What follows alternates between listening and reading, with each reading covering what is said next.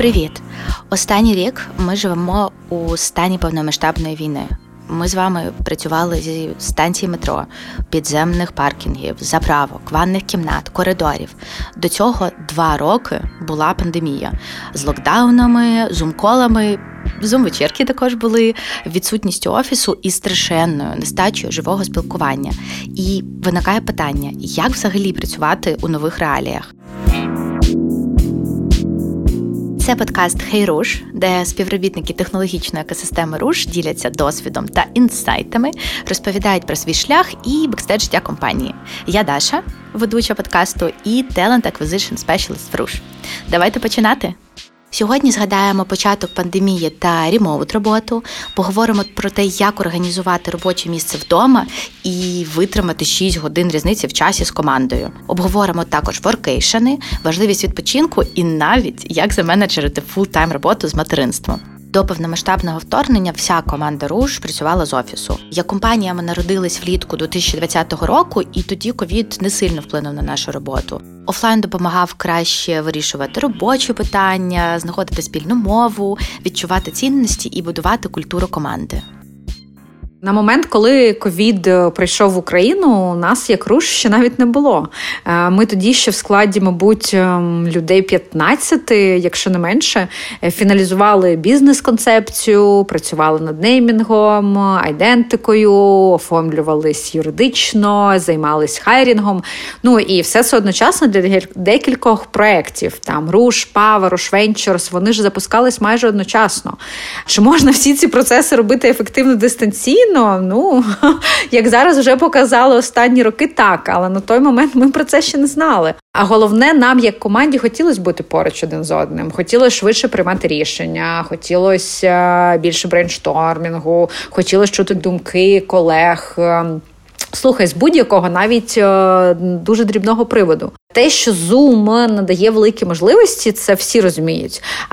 Але сподіваюся, що всі розуміють, що той тип спілкування дзвінками все ще не схоже на той тип спілкування вживу. Ну, умовно кажучи, налаштування звуку все ще не дозволяють говорити одночасно і без браку. І це впливає психологічно. В результаті людина перестає дискутувати так, як вона б це робила у звичайній живій розмові. Тому наш е, тоді такий собі несанкціонований ем, офлайн. Відбувся досить органічно. Ми тільки-тільки відкрили наш офіс, новий, зручний, просторий у центрі Києва. Е, і якщо пам'ятаєш, що під час початку ковіду риторика була про те, що навіть на вулицю не можна виходити, не те, щоб бути в одному приміщенні. Я пам'ятаю, що. У нас туди люди почали, не зговорюючись, виходити в офіс, але з думкою, що вони будуть тією єдиною людиною, яка прийде в офіс і не буде нікого наражати на небезпеку. Але так відбулося, що я пам'ятаю ситуацію, коли я прийшла до офісу, і там вже сиділо сім людей, і я йшла якраз з думкою, що ну я ж буду одна, і так продумали всі ті інші сім людей. Е, І тоді ми просто зрозуміли, що люди хочуть до офісу, в нас нема бажання їх стримувати, і нам просто треба будувати якісь ковідні правила, які будуть працювати для нас в офісі. Ну, на кшталт, ми там почали проводити. Регулярні тести, навіть якщо не було кейсів, просто як певну е, превентивну міру. Е, тому для нас онлайн ну до лютого 22-го року, по суті, він полягав лише у зум-мітингах там з партнерами і з іншими компаніями. А справжній онлайн зі зміною процесів, іншим типом комунікації всередині команди він прийшов вже з початком півномасштабної війни. Це Саша Бородіна, директорка з креативних комунікацій РУШ. Саме Саша і її команда працюють над тим, як ви бачите нас у соцмережах, а також відповідають за інтернал комунікації, емплоєр брендінг і наші внутрішні і зовнішні івенти.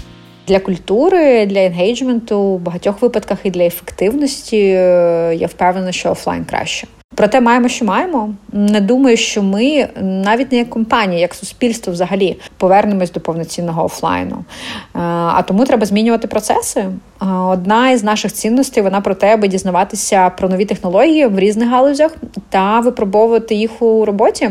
Це має відображатися у всьому, навіть у дрібницях. Так, е, ну раніше привітання з днями народження ми писали копірайтери, а зараз це ми робимо за допомогою GPT.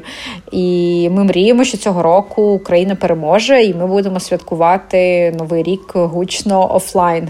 Проте минулого року зібратися ми могли лише онлайн, і аби це відрізнялося від наших стандартних колів, ми збиралися у метаверсі. Затестили дві площадки тоді українську платформу Patty Space і Gather. Перша зустріч це був наш підсумковий мітинг. Друга це зустріч до нашого дня народження. Так, це не був офлайн. Проте це можливість е, зібратися всією командою, яка на той час знаходилася в різних містах і країнах, і зробити це нетривіально. Метасесвіт він виявився класним. Я раніше його не тестувала. Ну і більшість е, представників команди також. Е, Метасесвітом потрібно навчитись рухатися, зрозуміти механіку. Потрібен час, аби побачити, ну, наприклад, там що картини, які знаходяться на стінах, вони інтерактивні, оскільки метасесвіт він симулює реальність, да, то якщо ти хочеш заговорити на платформі, то тебе почують тільки ті, чиї аватари знаходяться поруч, тобто сидять ну в нашому випадку за одним столом або просто знаходяться поруч, а не всі учасники зустрічі, як це відбувається. У звичних програмах для відеоконференцій це цікавий е, і розвиваючий досвід. Ми живемо в часи дуже стрімких технологій, і найгірше, що можна робити, не користуватися ними і не пробувати нове. Повномасштабна війна внесла свої корективи у все. Навіть ті, хто не любив віддалену роботу, цінував магію офлайну, почали адаптуватися і знаходити різні підходи щодо того, як налагодити робочі процеси не тільки не в офісі, а й навіть у нових країнах і містах. Я живу тим, що роблю 24 на 7. У мене немає формату. От знаєш, робота 8 годин в день, потім відпочинок. Це Богдан Пітачук, більше відомий як серфер. Якби ви самі бачили Богдана, ви все зрозуміли. Частково це прізвисько пов'язане з його зовнішністю, а частково з любов'ю до подорожей та до життя біля океану. Богдан Chief AI Officer проекту Gathers, який займається апскілінгом, AI і ML фахівців та бізнес-команд. Повномасштабне вторгнення застало Богдана за кордоном, і за півроку він змінив 13 міст, а тепер має 6 годин різниці у часі зі своєю командою. Перше, що я шукав в кожному новому місці, це базові штуки, типу місце, де працювати, і спортзал, в який ходити. Uh-huh. Тому що найважливіше, що завжди з нами, що ми носимо з собою, це наше тіло. І наше тіло впливає на те, як ми думаємо, наскільки багато у нас ресурсу. І якщо ти живеш в режимі of constant travel, постійних подорожей, яке забирає цей ресурс, тобі треба мати його достатньо, щоб все одно вивозити цей стан.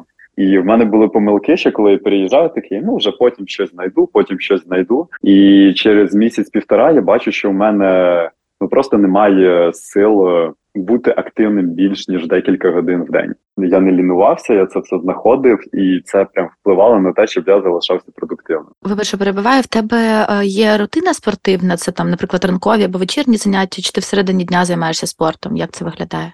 В різних місцях було по-різному, також в залежності від дзвінків, в залежності від задач. Буває, я прокидаюся, мене шарашить ідеями. Я прям хочу це все вилити на папір, вилити в роботу. І я працюю до моменту, коли я не задовбуся, і потім, замість того, щоб е, там поспати в день, прикольно сходити в зал, і це тобі дає, начебто, перезагрузку, з якою і ти на свіжому новому диханні можеш піти в другу частину дня і зробити також більше.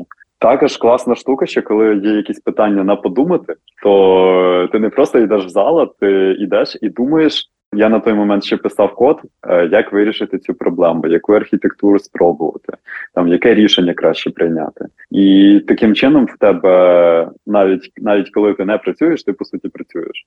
Ну і така рутина зал обов'язково або побігати, або щось е, потягати залізо. Обов'язково там мінімум три рази в тиждень, а то й кожного дня.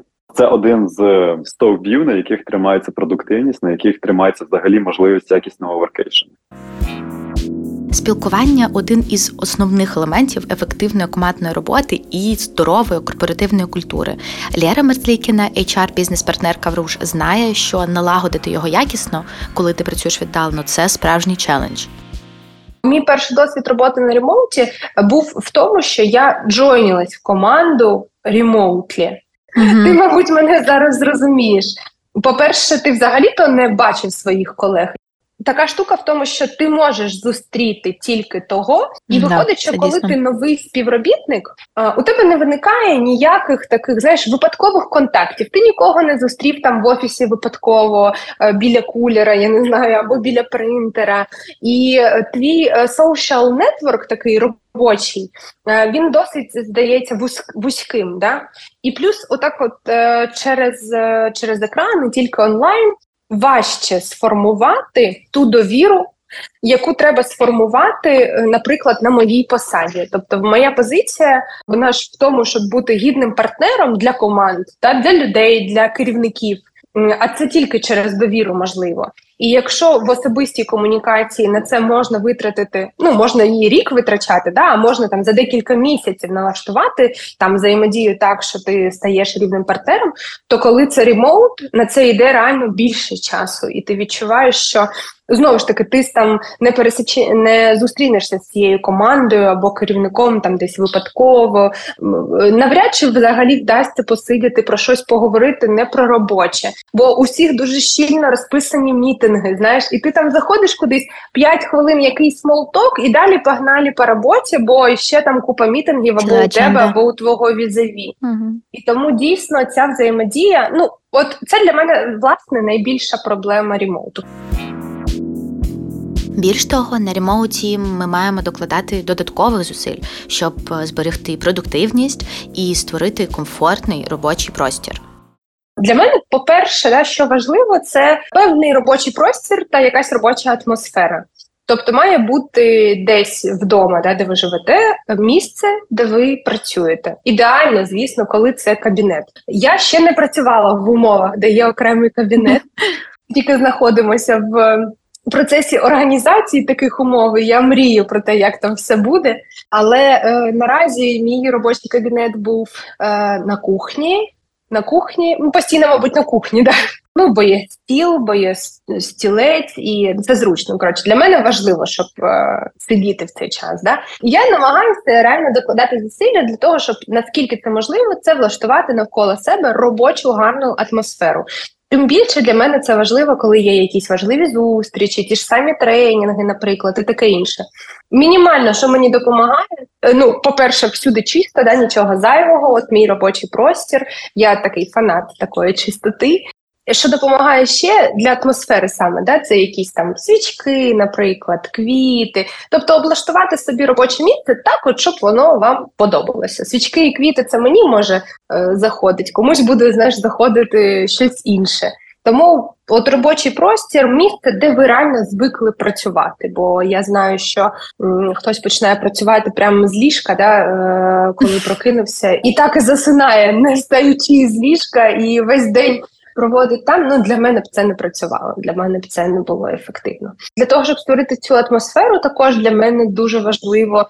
Щоб я сама відчувала себе налаштованою на роботу. Я не можу, наприклад, працювати там в піжамі умовно, да, або в тому одязі, в якому я зазвичай вдома відпочиваю. Ідеальний для мене варіант, звісно, це коли я вранці встала, оділася, нафарбувалася так, як наче я йду в офіс, і прийшла до себе на кухню в свій офіс працювати.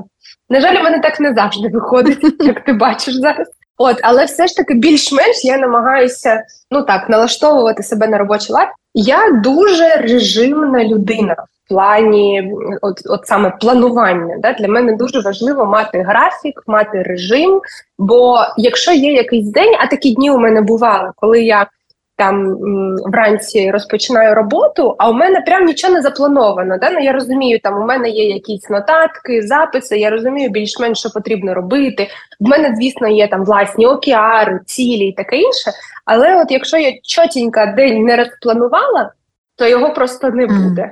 Тому для мене дуже важливо, по-перше, мати. Зрозумілий графік чіткий, да, де я працюю, де я не працюю. Важливо щоб він був запланований. Якщо це зустрічі, то я знаю, котрі і коли вони як відбуваються. Якщо це робота над якимись важливими задачами, а я завжди розділяю всередині свого дня і зустрічі, і тут, от я кожен там кожну годинку я розумію, тут я хочу із цим попрацювати, а тут я хочу попрацювати із цим. Якщо цього плану немає, знаєш, як то кажуть, якщо не плануєте нічого, то ви плануєте провал. Отак у мене. Тому мені важливо, щоб був такий е, режим. І ще один такий лайфхак стосовно, мабуть, режиму також да, і роботи з дому.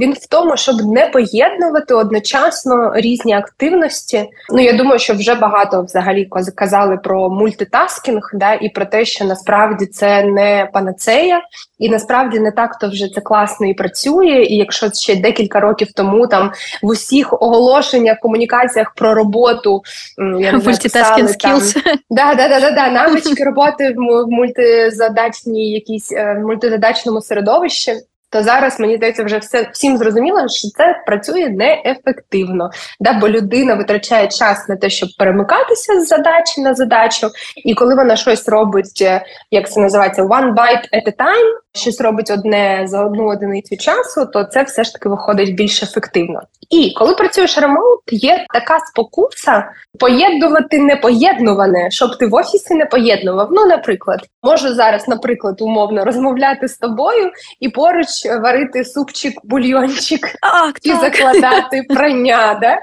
Бо така можливість є. Або я там зрозуміла, о, у мене зараз там є півгодинки чи годинка між мітингами, піду зварю супчик, або там ще щось, або схожу в магазин. І це, наче, здається ефективним, але ти пішов в магазин, забув про що ти працював, е, з голови вилетіло те, що ти там хотів запам'ятати, і все. Тому також от така порада, такий лайфхак, який може працювати, це виокремити години, де ви точно про роботу, де ви точно про е, побут і життя. І причому я знаєш, я не адепт того, що це там з шостої, ой, господі, з е, там я не знаю, з десятої до шостої або до сьомої робота, а інше все життя потім. Ні, маємо бути гнучкими, е, але все ж таки треба трошки, щоб не було знаєш такого, що я з тобою сиджу, розмовляю, потім ой, даш, вибач, у мене там бульйончик закипів, маю його прикрутити, або там м'язко засипати. Тому що тобі це може зайде, а комусь іншому якомусь співрозмовнику не зайде. А по-друге, я можу щось забути в цей момент, або ти можеш щось забути, я можу тебе перебити. Ну в общем, що краще розділяти ці штуки. Неочікувано, але наша команда довго сперечалася щодо того, що таке workation. Тобто, базово це мікс е, роботи і подорожі. Проте є декілька думок щодо його організації. Перший варіант: ви їдете в умовні Карпати, два тижні там відпочиваєте, потім два тижні працюєте. Або другий варіант: ви домовляєтесь про парт-тайм залученість на 7, 10, 14 днів і половину дня працюєте, а іншу частину дня подорожуєте. А ще є третій варіант, і він виявився найбільш популярним серед команди, і це мій варіант також. Про нього детальніше розповість Женя Нагода, продакт менеджер венчурної студії Пава. Ну, власне, workation – це це не vacation. Це головне, що дуже важливо зрозуміти. Workation – це по суті певна зміна обстановки, яка дозволяє тобі, скажімо так, перезавантажитись ментально більше. У мене дійсно був такий досвід, якраз в рамках пави. Це було а, десь на День Незалежності минулий 22-го року. Для нас Roosh тоді а, зняв офіс в Ужгороді і запропонували іще іншу можливість, крім цього.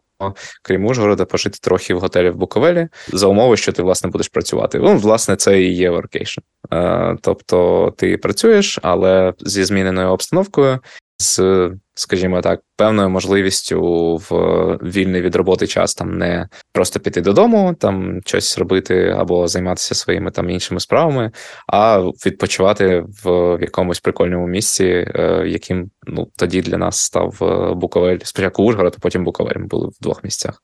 Слухай, прикольно. Як е, було в Ужгороді? Які враження? В Ужгороді е, дуже дуже прикольний офіс. Е, ми приїхали. Ми були першими, хто нас було скільки там п'ять чоловік. Ми приїхали е, з Пави, власне, і ми були першими, хто заїхав в цей офіс. Угу. Тоді да, Руш тільки тільки зняв цей офіс, і ми ми прийшли туди. Там, типу, шість столів, але дуже велике приміщення. Через це нам дуже запам'яталося, що там колосальне ехо було. Неможливо було проводити дзвінки. І ми, типу, думали, блін, ну щось вже треба було. Ну, а знаєш, коли без меблів просто велика, велика така Пустота. кімната, і да, да, повністю. І ти навіть між собою дуже тяжко говорити, тому що ехо таке страшне. Ясно, це завжди в будь-якому приміщенні. Знаєш, після ремонту тільки заїжджаєш, воно завжди так. Пробули два дні в Ужгороді, і ще п'ять днів потім пожили в в готелі в Буковелі, в якому ми потім дуже довгий час жили от протягом протягом цієї зими 22-23 років. Це було взагалі супер. Ми приїхали е, десь ну дорога нас зайняла там десь типа 4-5 годин приїхали там на машині.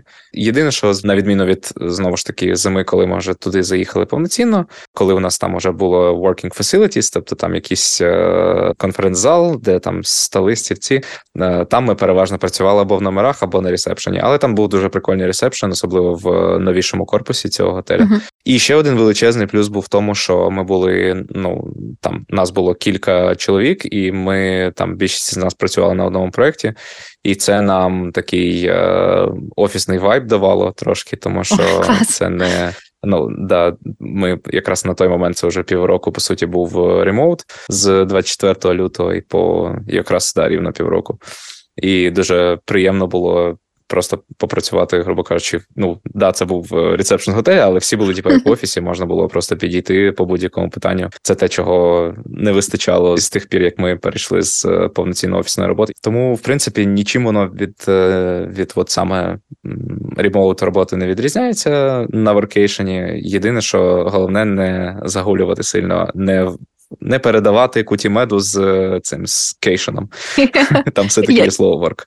Я от просто саме за цей кейшен хочу запитати: ну чи чи вдається все одно, е, знаходячись у цьому робочому муді, типу, знайти для себе час відпочити, побути трохи, наче у відпустці і в іншому місці? В моєму тодішньому випадку ми якраз більше в Ужгороді було більше кейшена, ніж ворка, а в Буковелі, як не дивно, було більше ворка, ніж кейшена. Ну особисто у мене. Тому що я за. Хоча і в Ужгороді теж у нас було доволі багато мітингів, я багато чого встиг. От, але да, ну все одно, е, навіть коли ти коли ти виходиш там е, з з готелю, і ти розумієш, що от, там зараз умовно там не знаю, 5.30, 6, 6.30, 7 вечора, коли хто закінчує там як роботу, може навіть пізніше, все одно ти виходиш, і у тебе купа опцій, що робити далі. Тобто, у тебе е, це в цьому і є прикол цього поєднання. Е, що ти виходиш е, з з робочого місця, і у тебе не то, що ти там сідаєш в метро і їдеш додому, а у тебе там мільйон різних розваг, які тобі були би недоступні в умовному великому місті, але там, ну я не знаю, в Буковелі хто там лижник, якщо це workation зимовий, покататись на лижах, це ж ну, ну більше ніде такого немає. Ну ну в Києві є там лижі, якісь, ну це ж не Буковель. Потім я не знаю, ну в Ужгороді це просто навіть піти в інше кафе. Це вже певне різноманіття відносно того, що того до чого ти звик, живучи там в Києві, великому місці, наприклад. Додаткове питання, з яким ми зіштовхнулися під час повномасштабної війни, наскільки взагалі окей брати відпустку? Чи це етично в період, коли ЗСУ в'юють кожну хвилину, відпочивати і відключатися від новин? Чи це відповідально у найтемніший час нашої країни витрачати кошти не на підтримку армії, а на своє дозвілля? Перші півроку ці питання ставили собі, якщо не всі, то дуже багато людей. Я відпустку брала, але вже мені здається, восени. Ти правильно підмітила, що спочатку я морально не дозволяла собі це робити, тому що в країні, де йде війна, в країні, де у Зеленського немає відпустки, в країні, де у ЗСУ немає відпустки, багато людей, які на передовій або волонтерять, вони не дозволяються собі. Чому я маю собі це дозволити? Знову ж таки, чисто теоретично все так працює, але чисто практично я дійшла плюс через певне навантаження і певні процеси, які я погано побудувала, скоріш за все. Я зіштовхнулася з вигоранням, а це поганий стан, бо потім користі від твого вигорання немає ні твоїй країні, ні твоїй компанії, ні тобі. Тому краще до цього не доводити. І е, мені дуже приємно, що мій керівник це побачив, помітив самостійно, майже е, запропонував мені щоб я пішла у цю відпустку. Вона мені допомогла. Ця відпустка була довша, ніж я звикла. Це було там 2-2 тижні, а не 10 днів. щоб людина була максимально ефективна, щоб вона генерувала ідеї, щоб вона любила свою роботу, щоб вона залишалась лояльною, їй треба переключатись. І якщо поки що вдається не йти у відпустку, не брати вихідних або працювати і в вихідні, і в будні, і в свята. Ну це клас, але як на мене, це дуже скінчаємий процес, і ви ніколи не знаєте, коли може ну настати цей кінець. І а потім вже процес буде дуже складно розвернути назад. Тому, як на мене, ну з мого досвіду, це процес, за який відповідає і сама людина, тобто розуміти, що ви вже втомилися, і попросити відпустку це окей, і піти у відпустку, тим паче це окей.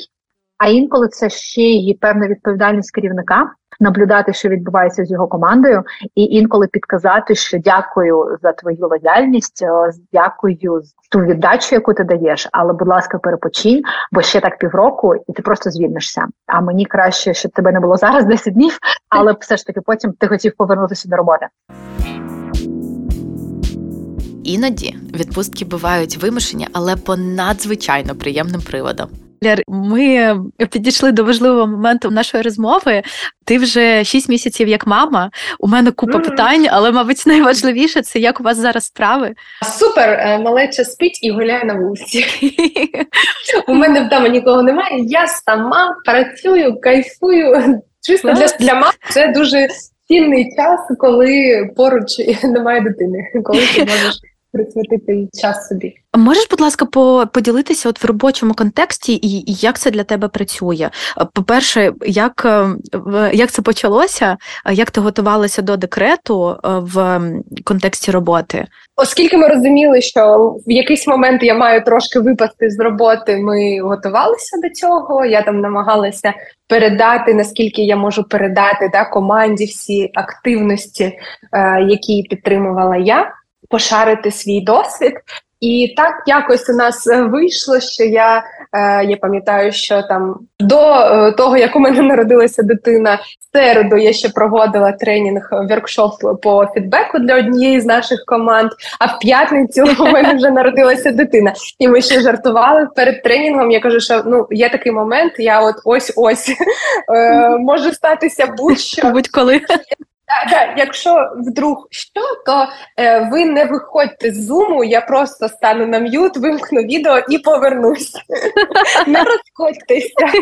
От, ну, Воно майже так майже так і сталося.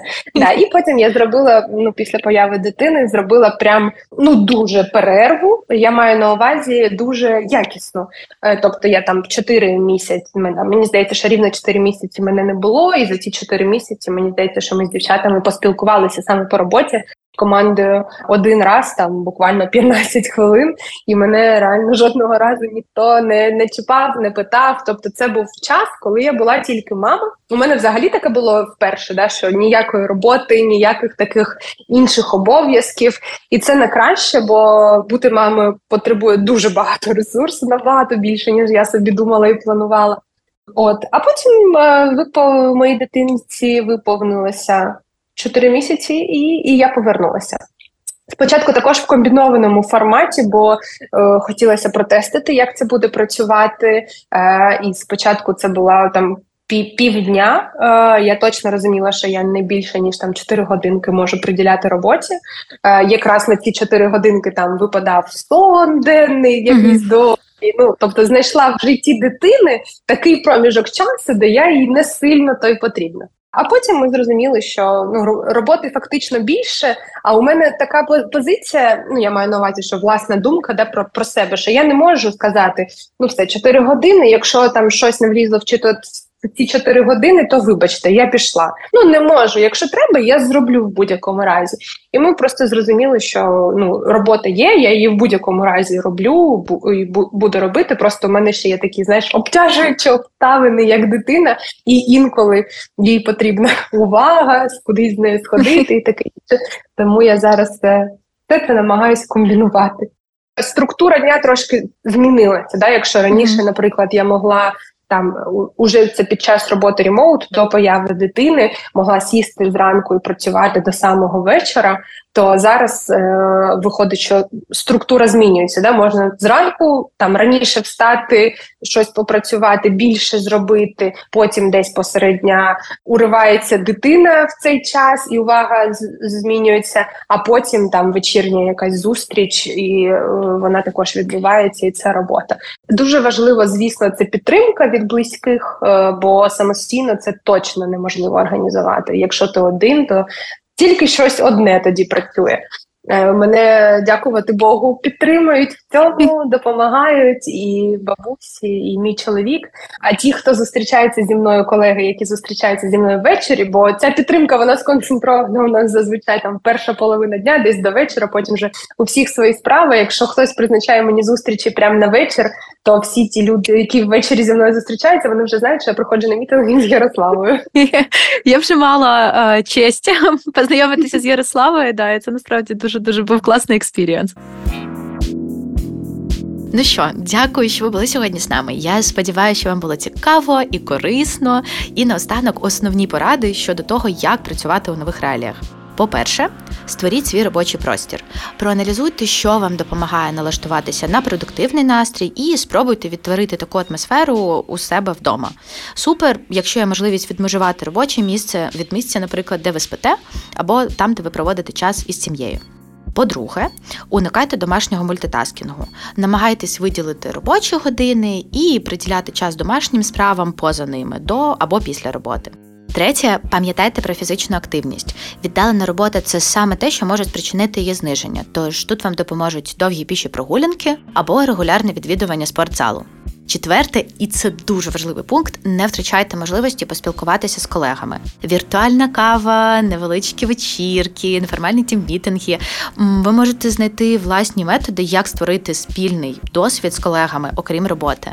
П'яте, не забувайте про відпочинок. Будь ласка, будьте уважними до себе. Якщо ви відчуваєте, що пора відпочити, не нехтуйте цим і розгляньте можливі для вас варіанти. Можливо, це відпустка, можливо, дейов. Це допоможе і перезавантажитися, і не втратити інтерес до роботи, і ще й повернутися з новими класними свіжими ідеями і новими силами. До речі, ми в Руш постійно шукаємо нові таланти. Тож, щоб переглянути наші актуальні вакансії, переходьте за посиланням в описі. Там же ви знайдете і лінки на наші соцмережі, де дуже багато корисного контенту, який ви захочете зберегти і поширити. Заходьте, підписуйтесь, діліться своїми враженнями про цей випуск. Нам дуже цікава ваша думка. А це був подкаст Хай Руш. До зустрічі!